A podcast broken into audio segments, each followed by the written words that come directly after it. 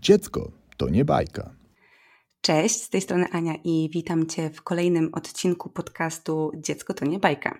Dziś nie jestem sama, zaprosiłam do odcinka moją serdeczną koleżankę Asię, z którą chcę poruszyć ultra ciekawy temat dotyczący świadomej decyzji o zostaniu rodzicem. Cześć Aniu. Zanim przejdziemy do głównego wątku, chciałabym Wam opowiedzieć w ogóle kim jest Asia, jak ją postrzegam, no bo to będzie taka nieautoryzowana wersja, której Asia nigdy nie słyszała. Jestem w ogóle ciekawa jej odbioru i mam nadzieję, że będziesz mieć fajną niespodziankę. Asię i jej męża Tomka poznałam na Instagramie parę lat temu, tak sobie teraz myślę, kopę lat. I być może znacie ją, bo prowadzi super konto pod nazwą joanna.toboła, mimo że na nazwisko ma Toboła Pieńczak, e, ale któregoś dnia postanowiła się wyrzec męża po prostu żart.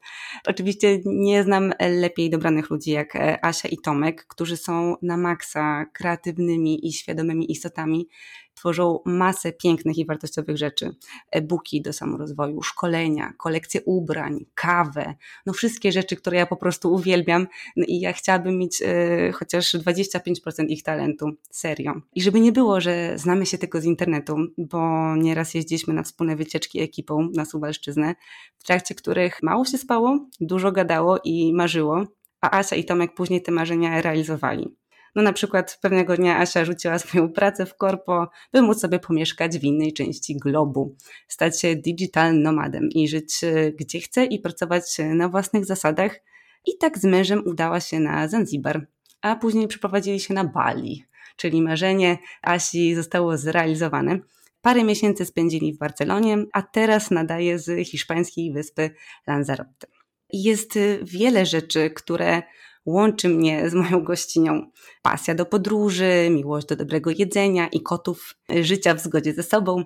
Asia, jak nikt inny, nie potrafi zmotywować człowieka i pchnąć go na właściwe tory. Prowadzi też podcast o nazwie Slow Talks, w którym opowiada, jak żyć świadomie z odrobiną hedonizmu. I do tego podcastu ja już Was e, teraz serdecznie zapraszam.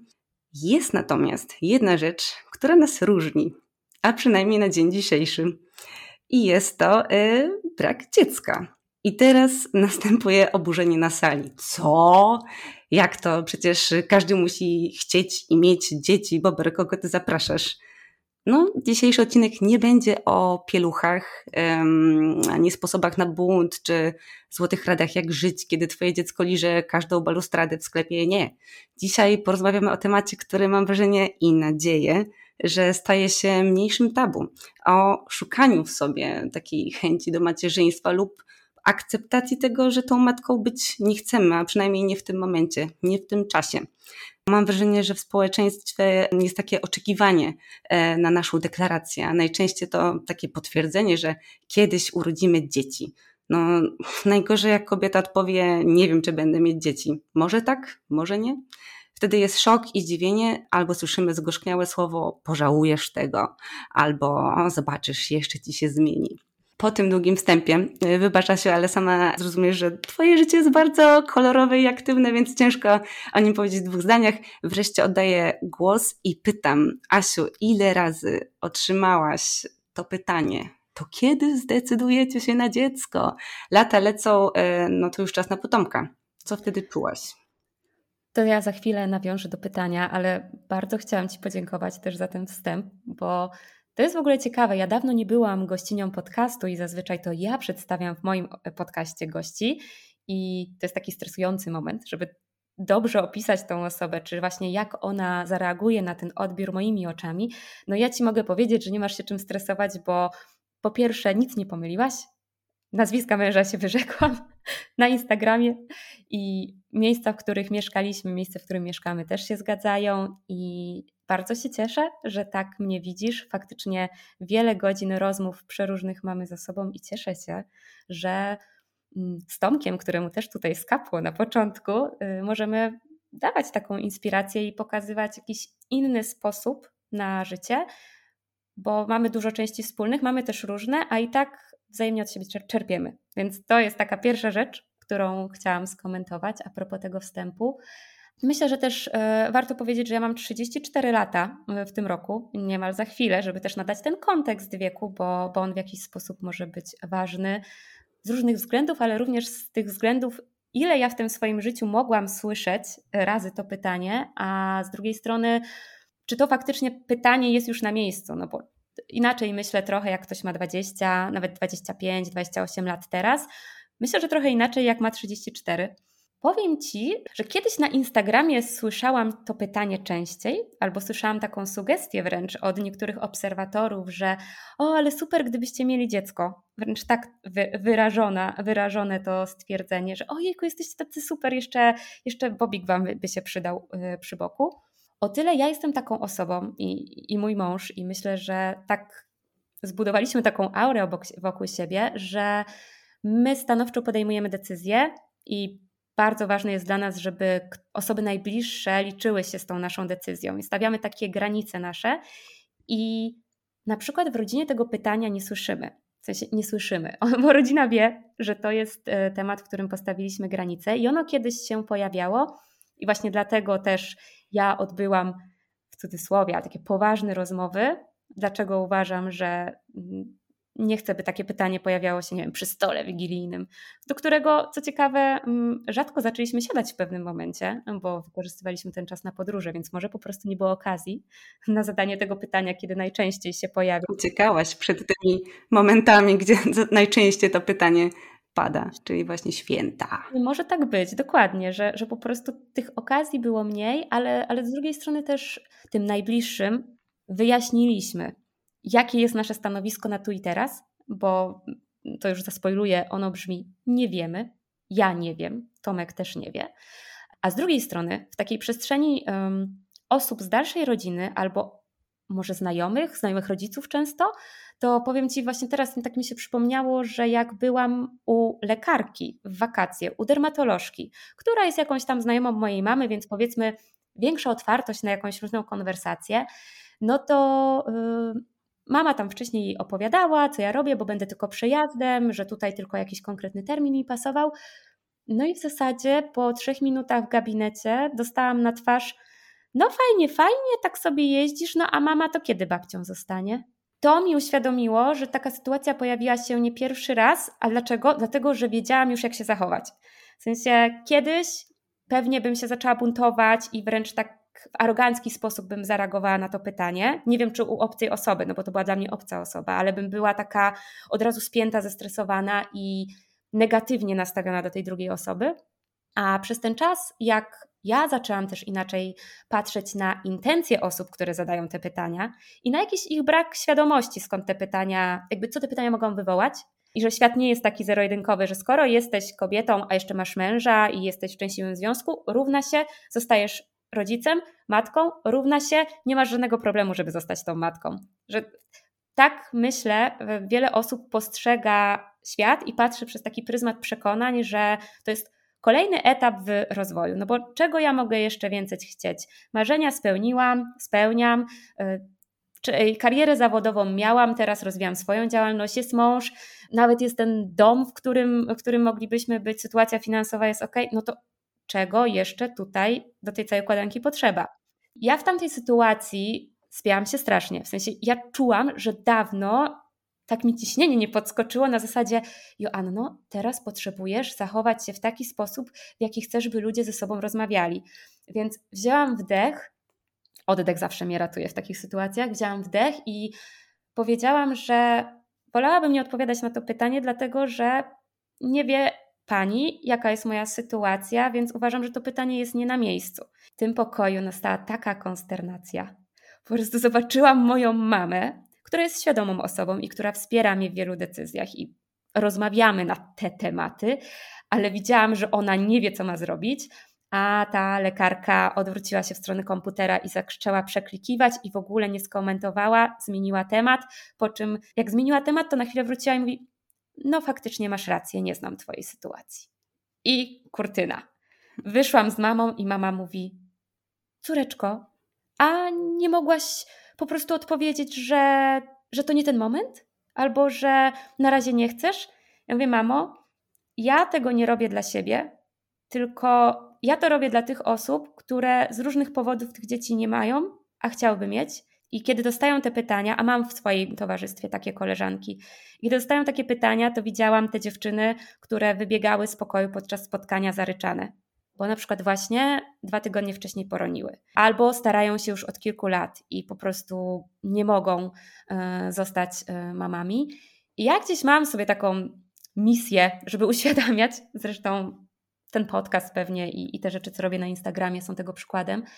I po prostu w taki spokojny, na ile można spokojnie odpowiedzieć, sposób staram się w momencie, kiedy ja dostaję takie pytanie, ani nie atakować tej drugiej strony, bo zakładam, że ona je, to jest pytanie w dobrych intencjach, takie, taki small talk, więc pogadajmy sobie o dzieciach. No, nie, ja tego nie kupuję. Zagadajmy kiedy ty. Tak, tak, no bo to takie normalne, tak jak ja bym zapytała, czy jadłaś śniadanie.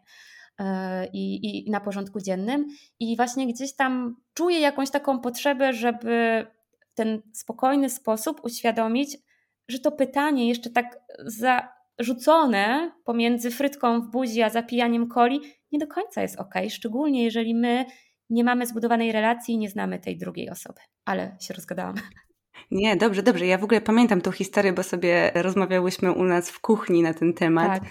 i ja pamiętam, że jak ją usłyszałam i jakby też powiedziałaś mi o swojej reakcji na to pytanie, to tak stwierdziłam, o wow, Boże, ja to bym wybuchła. Ja bym powiedziała, Albo bym właśnie coś powiedziała, że w stylu. Nie twój interes. Wie pani co? Właśnie niedawno poroniłam, żeby zawstydzić tą kobietę, wiesz, mm. żeby tak, żeby ją wręcz upokorzyć, że, mm. że masz czelność pytać, że, to jednak trzeba e, trochę rzeczywiście sobie tak przeprocesować i wyjść z takiego założenia, że ten człowiek nie chce źle, że zazwyczaj to też są pytania, przynajmniej mam takie wrażenie od osób trochę jednak tej takiej innej daty, w sensie generacja X czy boomersi, przysłowiowi, mm. że oni tak po prostu tak się przyjęło, że kobieta jest jest stworzona do rodzenia, to jest nasza rola, to jest nasz obowiązek życiowy, więc jakby to jest takie naturalne pytanie, kiedy pójdziesz do szkoły, a kiedy, kiedy urodzisz dziecko. To jakby na tej samej zasadzie to jest. Tak. I, i, i... Ja bym dwie rzeczy skomentowała tutaj, bo ja kiedyś, właśnie idąc w tym kierunku wojowniczki i takiego chamskiego stawiania granic, pewnie poszłabym też w to, co ty mówisz, że Mhm, a wie pani co, właśnie przed chwilą poroniłam, co nie byłoby prawdą. Właśnie w takiej intencji, jakiej ty mówisz, tylko znowu, ja chcę się komunikować z ludźmi tak, jakbym sobie wyobrażała, jak ja bym chciała te komunikaty otrzymywać i jakbym widziała taki idealny świat, właśnie oparty na tej empatii, uważności na drugą stronę, na komunikacji z pozycji ja dorosły, a nie takiego rodzica, teraz do analizy transakcyjnej nawiązuję, ale takiego komunikatu, żeby dojebać tej drugiej stronie. Ja się wciąż tej komunikacji uczę, bo są sytuacje, w których po prostu masz okazję, e, masz ochotę to zrobić, ale to nic nie zmienia. Co najwyżej zostawia taki niesmak albo powoduje taką drażliwą sytuację, a jeszcze ta druga strona, nie daj Boże, ci odbije coś. I druga sprawa jest taka, że ja bardzo wierzę w moc słów i nie chcę wypowiadać słów, które mogłyby na przykład kiedyś w przyszłości się wydarzyć. Więc takie i używać rzeczy, które są trudne, po to te, tylko, żeby właśnie komuś zamknąć usta, żeby komuś sprawić przykrość. Więc to ja wiem, jakby czuję, jak to jest trudne w tej sytuacji, bo ja już od kilku lat świadomie pracując nad tą swoją komunikacją, strasznie się spięłam kiedy miałam w dojrzały sposób drugiej dorosłej osobie, jeszcze lekarce, to mi mózg rozwaliło, że to była lekarka, więc jakieś takie miałam oczekiwanie, że ona może zrozumieć. No, no w każdym razie to, to jest ta jedna rzecz, a druga rzecz, co chciałam skomentować i chyba zapomniałam. To może sobie przypomnieć, bo mhm. mam takie pytanie też trochę nawiązujące do, do tej rozmowy. Bo powiedziałaś, że odbyłaś e, mhm. ze swoimi rodzicami e, taką rozmowę na dywaniku, gdzie wytłumaczyłaś, że na razie po prostu nie wiecie i nie chcielibyście takiego nacisku. No, mam nadzieję, że ten podcast będą słuchać też kobiety, które są podobnej sytuacji, że właśnie nie wiedzą i też dostają te pytania. I ja to do dziś pamiętam, no, co Wigilia przy płatku. Aniu, kochana, życzę Tobie dużo dzieciaczków, żeby wszystko było zdrowo, ale dużo dzieciaczków, bo czekamy na tego wnuka i jakby mnie to zawsze tak mega wkurzało. I ja nie potrafiłam wytłumaczyć. Może będziesz w stanie powiedzieć, jak można, jakimi argumentami w ogóle można rozmawiać z naszymi rodzicami, żeby zrozumieli, że to nie jest nie, to nie jest tak, ale to jest na razie czekam, zobaczę, co się wydarzy. Ja myślę, że gdzieś po pierwsze tam wybrzmiewało to, że ja nie widzę się w roli matki. Ja też historycznie. Ja nigdy e, nie widziałam siebie w takiej roli już, czy za, jak byłam dzieckiem, czy jak byłam nastolatką. Nie wyobrażałam siebie ani w białym welonie e, u boku mężczyzny mojego życia, e, ani jako matka gromadki dzieci. Nie było tego po prostu we mnie, nie było we mnie takiej chęci i być może to jest coś, co też w jakiś sposób nie powoduje, że, że ja muszę już teraz wiedzieć, że ja muszę się tak sama ze sobą zdeklar- u siebie zdeklarować, bo to też czasami jedno to, to otoczenie, a drugie, że my sami sobie, my same tą presję narzucamy, że ja powinnam wiedzieć, tak jak mówiłaś na początku, no że albo wiesz, albo nie wiesz, jak może być, nie wiem. Więc pierwsze co, to, to też jest plus, że mam z rodzicami otwartą komunikację i, i mogę im o tym powiedzieć i oni chcą mnie słuchać, bo to to, że ja mogę mówić, to jedno, ale oni też chcą mnie słuchać. I po prostu im powiedziałam, że nie widzę siebie w takiej roli w tym momencie. E, druga rzecz jest taka, że mój mąż również tego nie widzi, więc ani u niego, ani u mnie nie ma takiej, nie chciałabym czegoś robić tylko dlatego, że należy to zrobić, albo bo tak robi większość, albo bo to są oczekiwania rodziny. Bo wiesz, jak ktoś mówi, czekamy na dzieciaczka, no to Myślę, że zdarzały się takie momenty, kiedy mówiłam: OK, to poczekajcie, ale nie wiem, dlaczego do mnie o tym mówicie. Żeby też uświadomić tej drugiej stronie, że to, że oni czegoś chcą, to to jest ich potrzeba, ale ta potrzeba nie musi być równoznaczna z moją potrzebą. I znowu, to jest takie trudne i wręcz abstrakcyjne do powiedzenia, ale ja tak no, mogłam się komunikować z moimi rodzicami prosto z serca. Oni też wiedzieli, jakie mam plany, no i w zasadzie 3 lata temu, czyli w wieku 31 lat, który zostawiłam pracę w korporacji, zostawiłam karierę, zostawiłam w sumie fantastyczny grunt do tego, żeby za jakiś czas zdecydować się na zostanie mamą. I to mówię tylko i wyłącznie z takich z takiego punktu widzenia praktycznego. Stała praca, ja osadzona w tej pracy, Pewnie mogłabym w jakiś tam moment dopasować, żeby na przykład tą decyzję podjąć i zakładając ten happy path, czyli ja się dzisiaj decyduję, a jutro jestem w ciąży, no bo to też jest zawsze dla mnie takie fascynujące myślenie o tym procesie i, i o tym, że to się dzieje po prostu magicznie zawsze wtedy, kiedy tego chcemy. Fajna pensja, więc fajne świadczenie macierzyńskie, super relacja z moim mężem, super wsparcie rodziców, że jakby wszystko dookoła było super ale z drugiej strony gdzieś tam pojawiały się jakieś takie wewnętrzne potrzeby i marzenia, i rodzice o nich wiedzieli, i rodzice je supportowali. Więc też im powiedziałam, że słuchajcie, no to nie jest moment. To był też czas pandemii, więc jeszcze bardziej mogłam im pokazać perspektywę, jak ja czuję, bo, nie, bo uważam, że w każdym pokoleniu są te momenty, w których jest brak stabilności, w których są kryzysy, w których są straszne wydarzenia, no bo to jest taki argument, że och, ludzie rodzili w czasie wojny, a ty teraz mówisz, że sytuacja na świecie jest taka i owaka. Okej, okay, ale ja jestem w moim pokoleniu, ja jestem w tym moim czasie i po prostu ja nie czuję się w tym momencie na sile, żeby wziąć taką odpowiedzialność. Albo nie chcę jej wziąć i to wcale nie do końca jest tak, bo kiedyś mama mi powiedziała, jak jeszcze tak nie rozmawiałyśmy głęboko na ten temat, mówi Asiu, ale to jest trochę egoistyczne, że, e, że ty mówisz, że nie wiesz, czy nawet, że nie chcesz, bo, bo był taki czas, kiedy ja mówiłam, że nie, nie chcę, bo nie chciało mi się tłumaczyć, po prostu. I łatwiej było mi komuś dać komunikat o zero-jedynkowej decyzji, niż mówić nie wiem, bo to nie wiem zostawia furtkę, albo zostawia te teksty, och, jeszcze ci się zmieni, och, to niedługo przyjdzie pora. Ja wtedy tak, jak to usłyszałam, to powiedziałam mamie, okej, okay, pierwsze, co jest złego w tym, że ja jestem egoistką? Bo nie wiem, czy to, czy to jest coś złego, że ja jestem egoistką, bo patrzę na swoje potrzeby. Nie mam nigdzie zapisane domyślnie, że moim obowiązkiem na tym świecie jest e, posiadanie dziecka. A z drugiej strony, ja jednak biorę pod uwagę sytuację klimatyczną, sytuację z, nie wiem, z dostępem do wody, sytuację geopolityczną, e, to w jakim kierunku tak relacyjnie pomiędzy ludźmi e, zmierza świat. Takie rzeczy, które można z jednej strony powiedzieć, że to są wymówki, a z drugiej strony planeta jest przeludniona. Grożą nam w przyszłości kryzysy związane z żywnością, e, z miejscem do mieszkania, z tym, w jaki sposób, jaka będzie jakość naszego powietrza, jaka będzie dziura ozonowa. Wiecie, mogę dużo tych rzeczy, e, dużo tych rzeczy wymieniać, ale one gdzieś we mnie uderzają i one wcale nie dają mi takiej stabilizacji, takiej nie dodają mi pewności do tego, żebym ja teraz chciała wziąć odpowiedzialność za sprowadzenie nowego człowieka na ten świat i wzięcie odpowiedzialności za to, żeby temu człowiekowi żyło się dobrze. No bo tak ja postrzegam rolę rodzica, że my chcemy, my chcemy, rodzice chcą, żeby ich dzieci miały jak najlepiej, a ja mam bardzo dużo znaków zapytania, czy faktycznie ja będę w stanie to mojemu dziecku dać. To jest właśnie takie rozmawianie z rodzicami o tym, pokazywanie tej mojej perspektywy, dzielenie się też jakimiś czy podcastami, czy wypowiedziami innych osób, które na przykład tą decyzję już podjęły, no i powiedzmy to też takie słynne, bo a co jak będzie za późno? Że już już za późno i jaką one mają refleksję na ten temat, że, bo jeszcze tylko taka, taka mała uwaga, e, często się patrzy na to, że jeżeli decydujesz się nie mieć dziecka, to że to jest równoznaczne ze stratą i że ty coś tracisz. Utracona szansa. Utracona szansa, dokładnie. A ja patrzę na to, że ja wybieram nieposiadanie dziecka to posiadanie zawsze mi tak nie gra, ale wybieram nie bycie mamą. O, może w taki sposób. Że to jest też inna perspektywa.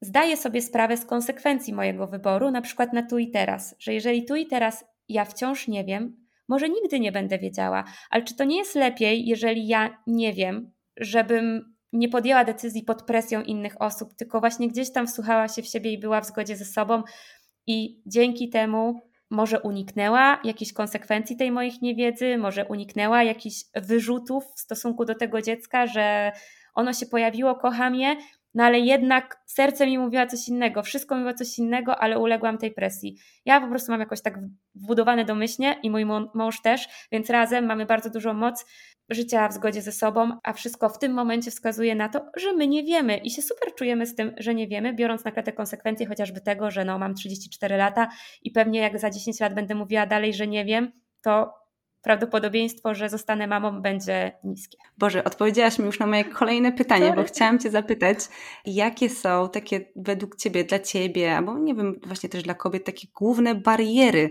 związane z tym, że nie chcą być mamami, bo ja Ci powiem, że ja mam bardzo podobne podejście do Ciebie i też nagrałam cały odcinek o tym w ogóle, dlaczego zdecydowałam się być mamą, bo ja cały czas deklarowałam, że że nią nie chcę być, że w ogóle to nie dla mnie, macierzyństwo nie dla mnie, w ogóle ślub też nie był dla mnie, a jednak jak widzisz trochę się zmieniło.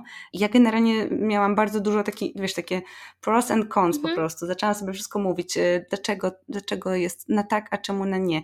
Wiem, że ty też masz taki analityczny umysł i lubisz sobie zostawiać różnego rodzaju tabelki i różnego rodzaju wady, zalety, zanim podejmiesz jakąś decyzję, ona jest zawsze taka mocno przemyślana i sprawdzony milion różnych scenariuszy, czy poza tymi takimi czynnikami klimatycznymi, czy właśnie kryzysem humanitarnym jest coś takiego, co po prostu właśnie jest takie kluczowe, które na razie mówi, nie kluczowe u mnie było takie, że po prostu nie lubię dzieci mhm. i, i nigdy ich nie lubiłam, mimo że moi znajomi uważali, że jestem super do dzieci, no bo wiadomo, że jak przyjdę do znajomych, no to jestem najlepszą ciocią, bo się staram, ale jest to mega wyczerpujące i, i nigdy nie wierzyłam, jakim cudem będę w stanie polubić te dzieci. I teraz na przykład mam tak, że ja się mega, nie że rozczulam jak widzę Bobasa, ale, ale gdzieś tam się uśmiechnę jak widzę to dziecko, bo mam inną perspektywę.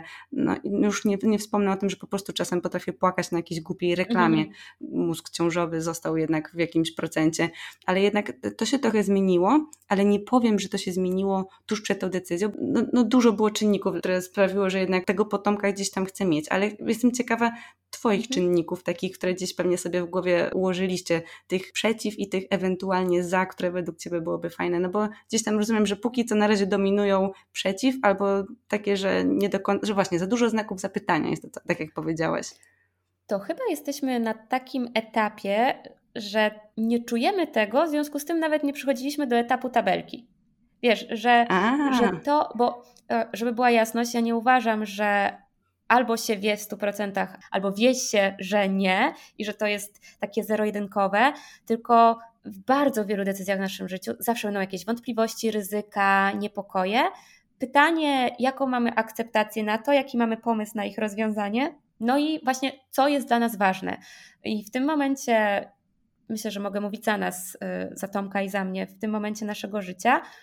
Po pierwsze, mamy rzeczy, które czujemy, że chcielibyśmy jeszcze zrobić.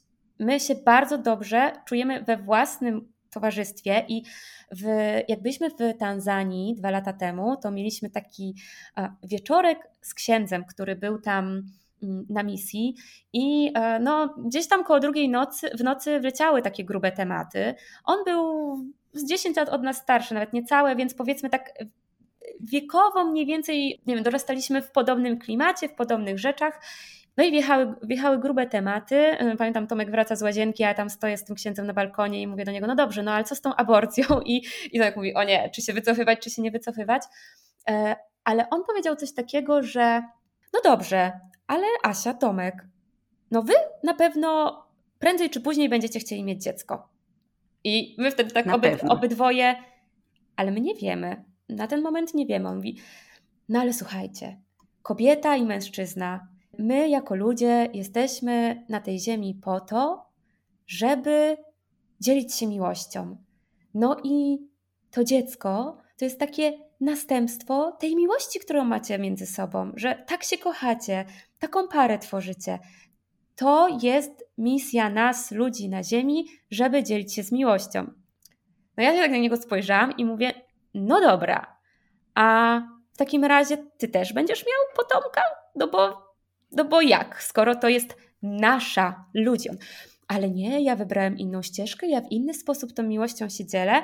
No i wtedy dla mnie po prostu drzwi otwarte do kontry, mówię, no ale dobra, czyli ty możesz wybrać inną ścieżkę i możesz w inny sposób dzielić się miłością, a czemu ja tego nie mogę? Czemu ja nie mogę dzielić się miłością z moimi bliskimi, z moim partnerem, nie wiem, z ludźmi innymi, dla których ja chcę coś robić? Dlaczego to konkretnie musi być dziecko? Jakby to mm, w nawiązaniu do tego mówię, że my po prostu teraz czujemy, że nie wiemy i nie musimy siebie przekonywać, dlaczego nie, dlaczego tak. Podejrzewam, że może pojawić się taki moment, w którym usiądziemy i stwierdzimy: OK, a jak w ogóle, że zejdziemy głębiej w temat.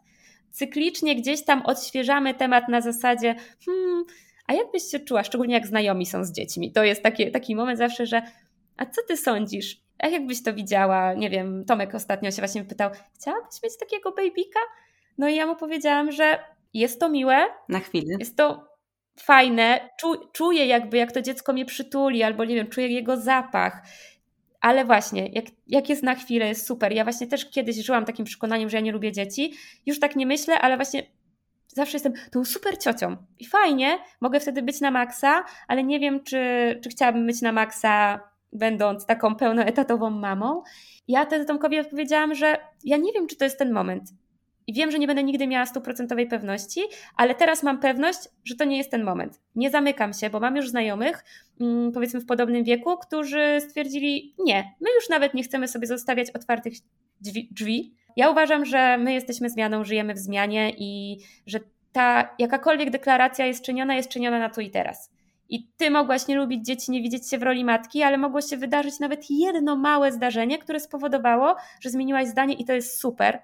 I to też warto, myślę, podkreślić, bo lubimy wytykać innym ludziom, że zmienili zdanie, jeszcze szczególnie jak jest to w takich ważnych i kluczowych sprawach, więc nawet ta furtka nie wiem, zdejmuje taki trochę ciężar, że potem ktoś będzie, e, wiesz, za zarzucać tymi, no tak, ale wcześniej mówiłaś, że nie, a teraz co, odwidziało ci się, albo w drugą stronę mówiłaś, że tak, gdzie jest to dziecko, to nie wiem, jest takie, myślę, komfortowe i nawiązując do tego, co pytałaś jeszcze, jakie mogą być te potencjalne rzeczy. To jak ja gdzieś tam zaczynam sobie myśleć o, nie wiem, kondycji szkolnictwa, o decyzjach żywieniowych, o y, stanie służby zdrowia, o, nie wiem, teoriach, które krążą po świecie, jakichś wizjach na to, wiesz, wchodzę na y, jakiegoś YouTube'a prowadzonego przez osobę, która zajmuje się kryptowalutami i po prostu na dzień dobry słyszę, czeka nas bieda, czekają nas wojny, czeka nas kryzys.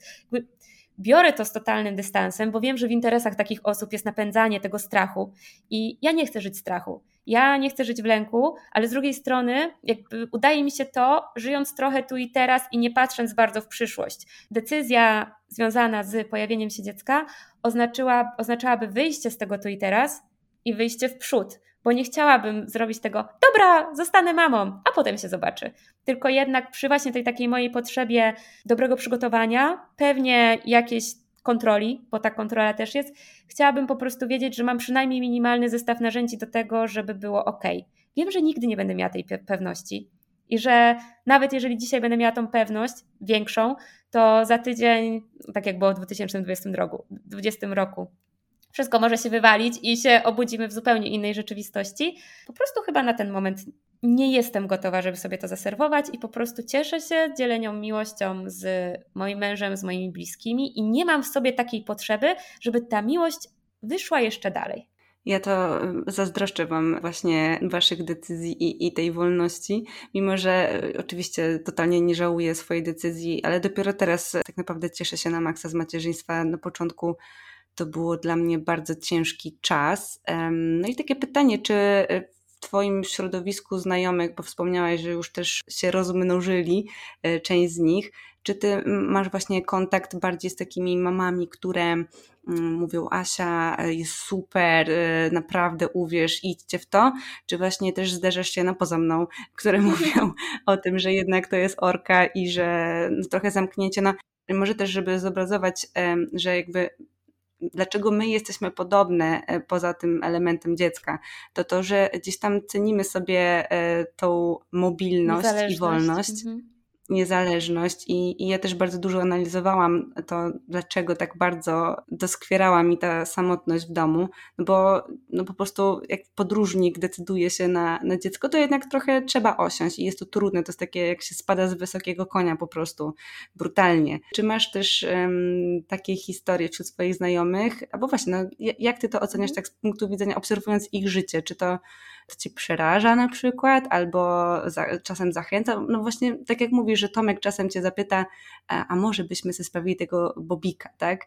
E, że to są takie chwile, które są fajne na początek, a, no, a nie wiadomo jak to by było. Czy, czy macie takie przemyślenia? Myślę, że to zależy od tego etapu, na którym się jest, ale przyznam ci, że wśród naszych znajomych myślę, że od ciebie najwięcej o obozie słyszałam. No ale też wiem, z czym to wszystko się wiązało i właśnie dokładnie to, co ty mówisz o tej e, niezależności. Znam ciebie i wiem, jak bardzo stracenie na jakiś czas tej wolności albo chociażby opcji, żeby móc spokojnie zrobić jakąkolwiek inną rzecz związaną z dzieckiem, jaki to był dla ciebie koszt emocjonalny. Mamy w swoim otoczeniu, ja bym to tak podzieliła, że właśnie osoby, gdzie, gdzie jest obóz i ten high który, który faktycznie wymaga tego, albo coś się z tym dzieckiem dzieje, gdzie no w zasadzie ty podejmujesz decyzję, bo nie ma innej opcji, żeby całkowicie tam wejść i rezygnujesz ze swoich potrzeb, bo po prostu musisz. Ja też myślę sobie zawsze o tym, że to jest na jakiś czas i e, o ile w sytuacji, kiedy masz zapewnione podstawowe potrzeby życiowe, nie wiem, z piramidy Masłowa i masz e, stabilny dochód, dom nad, dach nad głową, co jeść i fajnego partnera, to ja uważam, że działa taka zasada, że nie ma czegoś takiego jak brak czasu, są tylko różne priorytety. Ale jak to mówię, nawet osadzone w kontekście, to często dostaję, łatwo ci mówić, bo nie masz dzieci, zobaczysz jak będą dzieci. A dla mnie.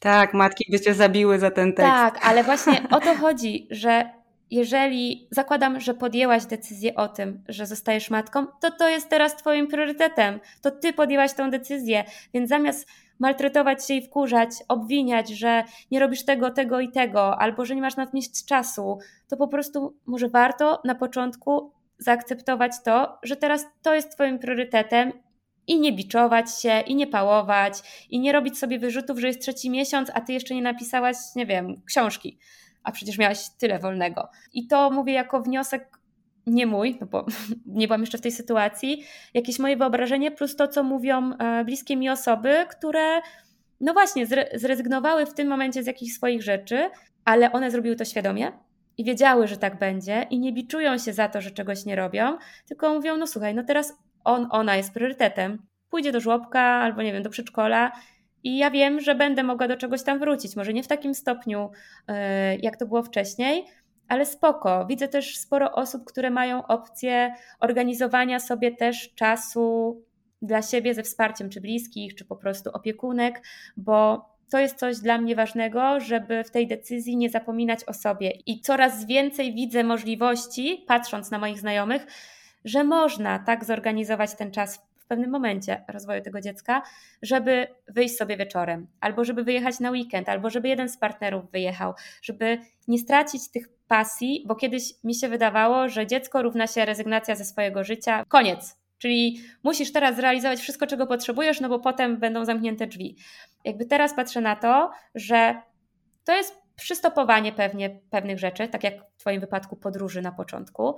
To jest mniej czasu na to, żeby wieczorami po prostu leżeć przed Netflixem i mówić o Boże, nie mam co robić, albo o Boże, co tu obejrzeć, ale jest coś w zamian, co ma bardzo dużą wartość, ale z czasem uczymy się tej organizacji, uczymy się tej zmiany, jak mogą wyglądać nasze pasje, albo że jak możemy się z partnerem y, dzielić tymi obowiązkami, bo to jest super, że w moim otoczeniu mam pary, które są partnerami, że to nie jest ta kobieta uwiązana i znowu nie mówię na tym początku, no bo to też jest zupełnie inna zależność, ale że to nie partner pomaga, tylko partner, partner współwychowuje, partner współuczestniczy, że zarówno i partnera, jak i partnerki potrzeby są na tym wysokim miejscu na podium, a nie, że partner po prostu wraca z tyrany po robocie, powinien dostać jedzenie, no i teraz on jest zmęczony, bo przecież pracował na ten dom, a partnerka no siedziała tylko w domu, nie? I,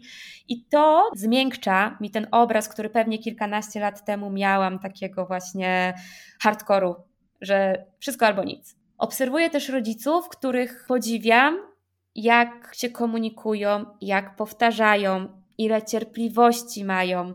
Bo to, że ja będę cierpliwa w stosunku do dziecka moich znajomych, ostatnio usłyszałam od znajomego, Boże, ty byś mogła być przedszkolanką, pracować w przedszkolu. Ja mówię, Boże, to jest koszmar, to jest dla mnie koszmar. Ja bym, nie, zupełnie tego nie widzę.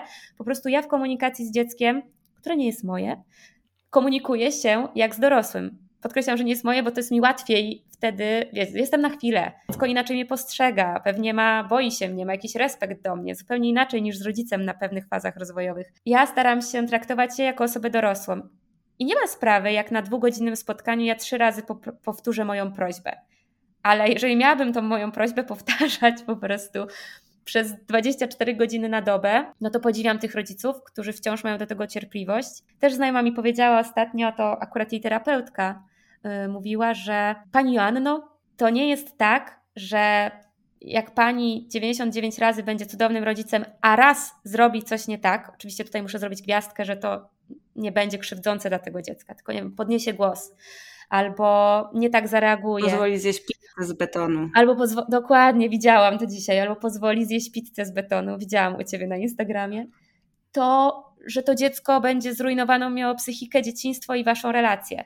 Że to wręcz jest tak, że jeżeli przez te 51% czasu Pani będzie tym spoko rodzicem, to to dziecko będzie to pamiętać i to się będzie w nim utrwalać, że ma, y, przeraża mnie to nakładanie na siebie presji tego idealnego rodzica i to znowu samobiczowanie się w momencie, kiedy coś pójdzie nie tak. To jest bardzo duża sztuka odpuszczania i myślę, że o wiele większa niż zrezygnowanie ze swoich prac, y, pasji, czy zrezygnowanie z czegoś w pracy, czy odpuszczenie jakichś emocji, że po prostu, no tak jak też na ciebie patrzę i o tym, co mówisz, ta relacja z dzieckiem to jest duża sztuka odpuszczania, bo my nigdy nie będziemy w żadnym wypadku, czy z dzieckiem, czy wobec partnerów, czy w pracy, zajebistymi, idealnymi ludźmi. Są takie przekonania, wrzucali nam to do głów przez całe nasze dzieciństwo. Są bajki Disneya, w których wszyscy w pewnym momencie wyglądają idealnie i żyją długo i szczęśliwie.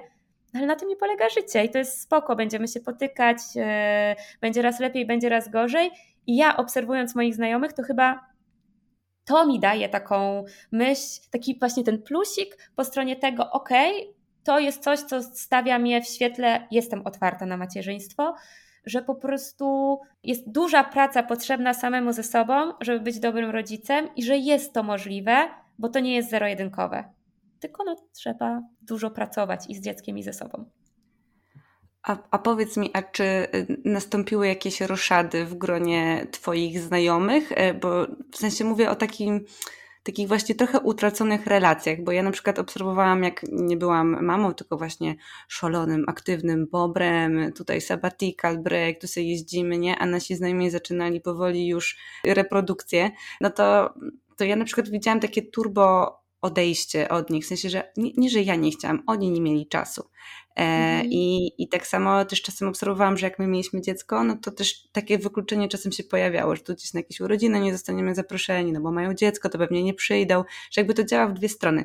I mm, ja wiem, że to jest wszystko kwestia ludzi e, oraz e, tych, tych jakby naszych w ogóle relacji czy to jest bliski przyjaciel, czy dalszy, czy w ogóle, ale czy na przykład obserwowałaś, że w etapie życia gdzieś po prostu ci znajomi się wykruszali, bo mieli właśnie to, to życie 2.0 z dzieckiem i, i to cię na przykład gdzieś tam doskwierało?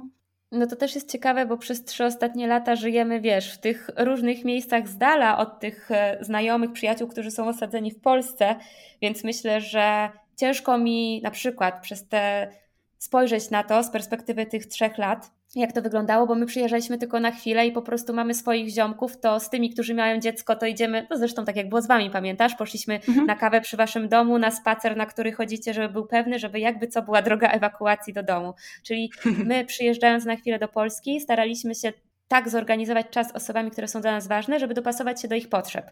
No i okej, okay, z wami się widzieliśmy idąc w parku, y, do parku pijąc kawę, no ale wiedzieliśmy, że na przykład nie będzie was na naszych corocznych kajakach, na których się spotykamy, no bo to nie jest moment, żeby kajka mogła być na kajakach.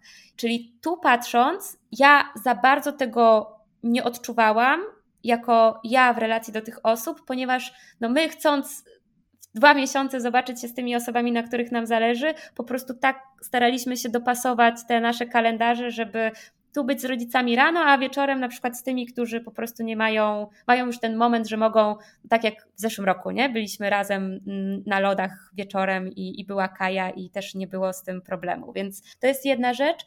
Druga, to też jest fajne, bo widzę wśród moich wielu znajomych taką odwagę do tego, że kiedy wiedzą, kiedy czują też my się tak intuicyjnie, to pozwalają sobie na to, żeby po prostu wziąć to dziecko i zdecydować, okej, okay, ja jednak muszę wyjść, to nie jest ten moment. Spróbowaliśmy, przyszliśmy, byliśmy pół godziny, nie udało się, ale wyszliśmy i, i jesteśmy.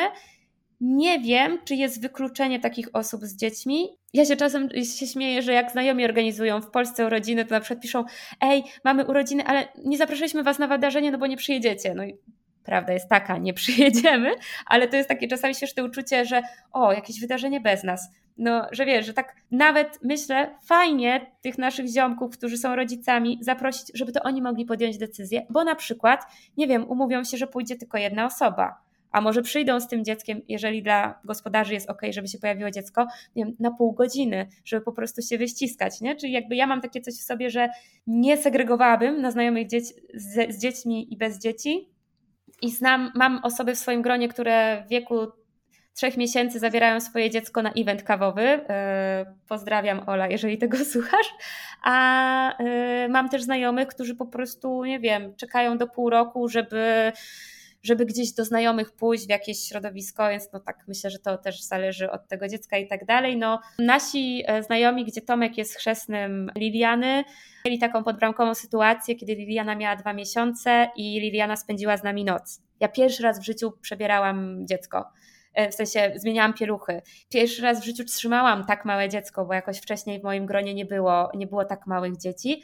E, no i co? No i daliśmy radę i, i jakby było super i jak po pierwszej godzinie ja sobie myślałam, no tak, chyba faktycznie gdzieś tam defaultowo jest to wpisane w naszą biologię, że czułam jak to złapać, że czułam co zrobić, że było ok, ale nie mam tego w sobie takiego, że mnie to rozczula, że mnie to tak, wiesz, taką iskrę czuję, albo takie, mm, Boże, jakie to jest super, że ja bardziej takie widzę, jak wchodzę w interakcję z dziećmi, że to jest takie bardziej zadaniowe i się super w tym odnajduję, a potem po prostu wracam sobie do swojego świata i też jest ok, bo nie czuję, że coś tracę. Po prostu wybieram póki co ten świat, jaki mam bez dziecka. Tak sobie myślę, że może zadam ostatnie pytanie, takie na koniec, a ponieważ ty jesteś bardzo dobra, żeby tak to po prostu łopatologicznie wytłumaczyć, co zrobić, żeby się nie stresować tą presją społeczną? Jak ty sobie to gdzieś przekładasz do głowy, żeby taka osoba, która właśnie gdzieś tam stoi w takim rozdrożu i nawet nie zaczęła tego planu robić za i przeciw, w ogóle jak ty by się wytłumaczyła, że jak ma olać tą presję społeczeństwa i rodziców? Czy jest jakieś ćwiczenie na to, żeby sobie to w mm. głowie jakoś ułożyć, czy to po prostu trzeba być Asią, która ma wszystko ułożone. No, jak do tego osiągnąć to taki spokój wewnętrzny, żeby sobie właśnie dać to przyzwolenie na znalezienie tej drogi? No ja myślę, że gdzieś na początku zawsze też dobrze odbyć jednak tą rozmowę ze sobą, co ja o tym myślę. Co by było, gdyby, gdyby nie było tych wszystkich głosów dookoła? Co ja bym zadecydowała, żeby tak odłożyć to, wyciszyć te głosy i tak się zastanowić, co ja w środku czuję, nie zważając na to, co pomyślą inni. bo to może być taki, wiesz, bo to może być tak, że mam takich paru znajomych, którzy działają w taki sposób, że jak ludzie im mówią zrób to, to oni na złość tego nie robią i oni są tego świadomi. W sensie już są na tym etapie, że są tego świadomi, ale pracują, nie pracują, że wiesz, że to jest taki jakiś mechanizm, że oni nawet czasami nie złapią się na tym, że to tak działa. I może podobnie jest właśnie w kwestii tego dziecka, że skoro wszyscy dookoła mówią, pytają, to na przykład w nas się rodzi bunt, że ale nie chcę, żeby to było pod dyktando innych. Zadecyduję, kiedy będę chciała, ale oddala nas to od tego naszego pragnienia wewnątrz, wewnątrz serduszka. Więc wydaje mi się, że fajnie odbyć taką rozmowę ze sobą i zastanowić się, co jest ważne dla nas na tu i teraz. Może nawet co stracę, jeżeli, podejm- jeżeli wybiorę brak dziecka, a co zyskam, jeżeli wybiorę brak dziecka? Co stracę, jeżeli wybiorę dziecko? Co zyskam, jeżeli wybiorę dziecko? No bo to jest taki, ja to zawsze nazywam rachunkiem zysków i strat, ale żebyśmy my sobie to same, sami w głowie ułożyli, bo jak my mamy taki mes w tej głowie, taki rozgardiaż, to potem każdy bodziec zewnętrzny, który w jakiś sposób narusza taką naszą powłokę, barierę ochronną, powoduje, że wiesz, że to jeszcze większy bałagan się robi. Takim moim kluczem jest to, że ja po prostu mam to ze sobą poukładane i z moim partnerem, że to nie jest temat y, tabu, że my nawet wchodząc w związek gdzieś tam. Wtedy się jeszcze tak o tym nie mówiło. Ja teraz uważam, że to jest super sprawa, że coraz częściej w mojej, w naszej bańce mówi się o tym, że jak wchodzisz w nowy związek, to fajnie gdzieś poruszyć też ten temat, jeżeli ten związek zaczyna się jakoś formalizować, czy być taki bardziej na poważnie, tego podejścia partnerów do, do dzieci. No bo my z Tomkiem taką rozmowę mieliśmy, jak my to widzimy, to było 9 lat temu, przez ten czas dużo się mogło zmienić, co jakiś czas mamy też taki, tak jak mówiłam, jak się te dzieci gdzieś w okolicy pojawiają, to mamy taki swój czek, a co ty teraz o tym myślisz?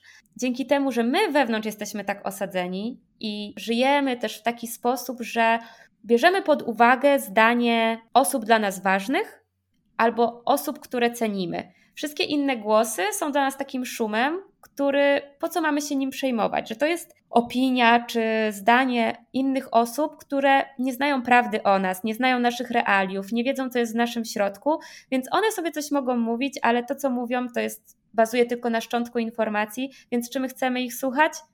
No niekoniecznie. W sensie możemy posłuchać, co mówią, ale nie chcemy brać tego do siebie i warto zastanowić się, kto jakby będzie dealować z konsekwencjami i z odpowiedzialnością za podjęcie tej decyzji.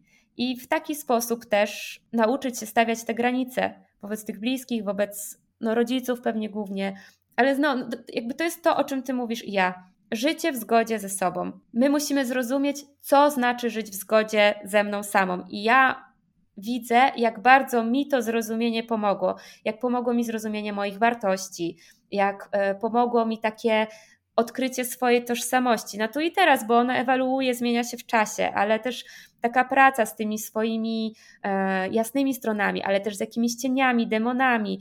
Można to robić samemu, można to robić ze wsparciem, czy na terapii, czy z coachem, czy posiłkując się masą po prostu treści rozwojowych, które są w tym momencie dostępne w sieci, żeby zejść do środka siebie i jak my w środku siebie umocnimy, zbudujemy taką bazę, to ja myślę, że wtedy przychodzi ten moment, że te głosy z boku to są głosy, które odbijają się od tej naszej tarczy. Wtedy możemy czerpać siłę. A jak my w środku mamy bałagan, jak my siebie nie słyszymy, jak e, nie rozmawiamy ze sobą, no to te wszystkie głosy to takie pory są w tym naszym parasolu i to wszystko wchodzi, jeszcze wyżera i wywraca to wszystko do góry nogami. Więc chyba to jest taka moja e, konkluzja tego pytania Twojego.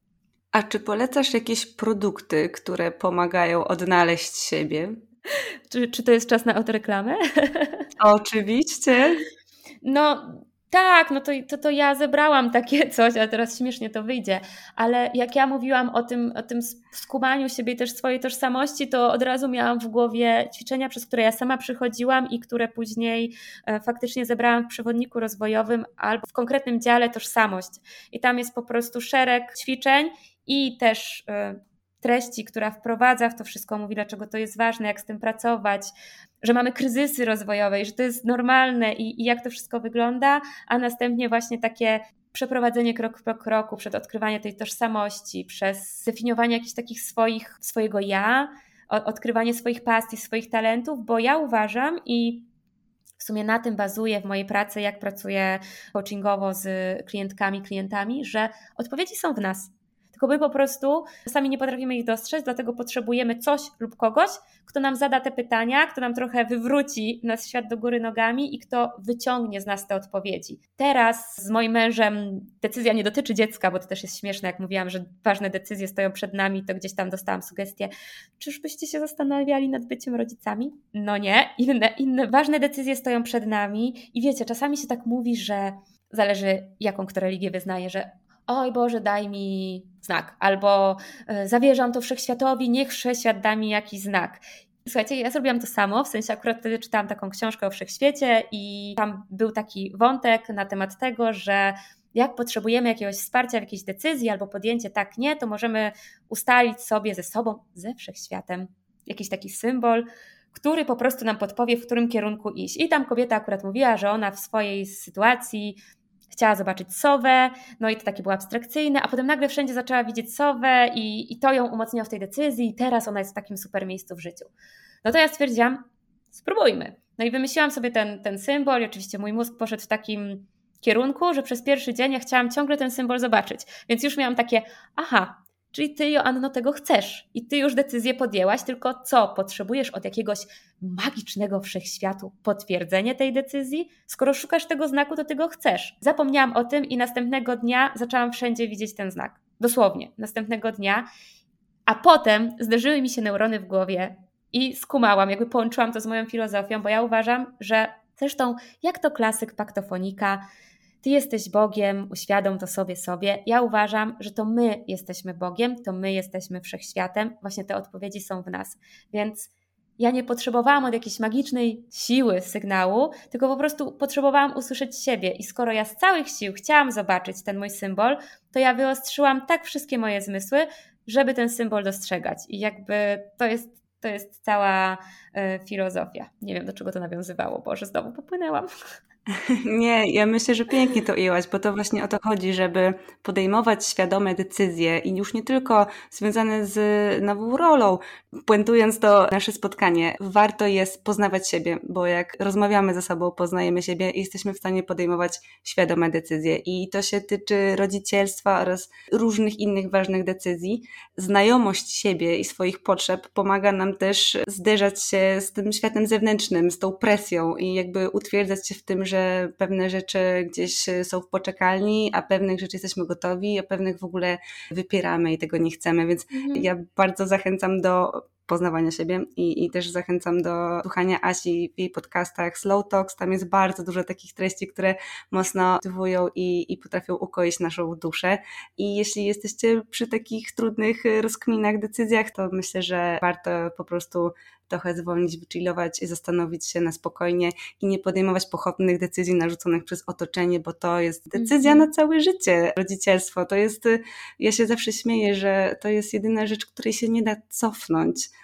poza tym, że można oddać mhm. dziecko do okna życia, e, ale mało znam takich przypadków, na szczęście. Jednak z kredytu można się wycofać, można rzucić męża, zmienić kraj, pracę, wszystko, a decyzja o dziecku powinna być w 100% świadomie podjęta. Dziękuję Ci, Asiu, bardzo za to, że podzieliłaś się swoim doświadczeniem i wszystkimi argumentami, które mam nadzieję, że będziecie w stanie też wykorzystać, jeśli jakaś baba w sklepie czy e, lekarka zapyta Was kiedy, to już wiecie, co odpowiedzieć. Myślę, że czasami jest ok to zignorować po prostu. Nie musimy reagować na to, czego wymaga od nas ten świat zewnętrzny, szczególnie jeżeli to są przypadkowe, randomowe osoby. I że też fajnie, żeby na koniec wybrzmiało, że to nie wiem jest ok. My nie musimy wiedzieć, tylko ważne, żeby też sobie spojrzeć po prostu na konsekwencje, bo tak zaczęłam ten podcast od tego, żeby powiedzieć, ile mam lat, żeby też to osadzić. I ja zdaję sobie sprawę z konsekwencji bycia w decyzji nie wiem i że może być tak, że kiedy podejmę decyzję, dobra, podejmiemy, to jest ten moment, to może się okazać, że okej, okay, Joanno, to jest albo w ogóle niemożliwe i nigdy nie było, albo może już być za późno, albo jest zbyt duże ryzyko, tylko ja znam konsekwencje i biorę to ryzyko świadomie. Ta cała reszta innych rzeczy, które się dzieją w mojej głowie, po prostu jeszcze trzymają mnie w tej decyzji, nie wiem. I Ja czuję się z tym ok.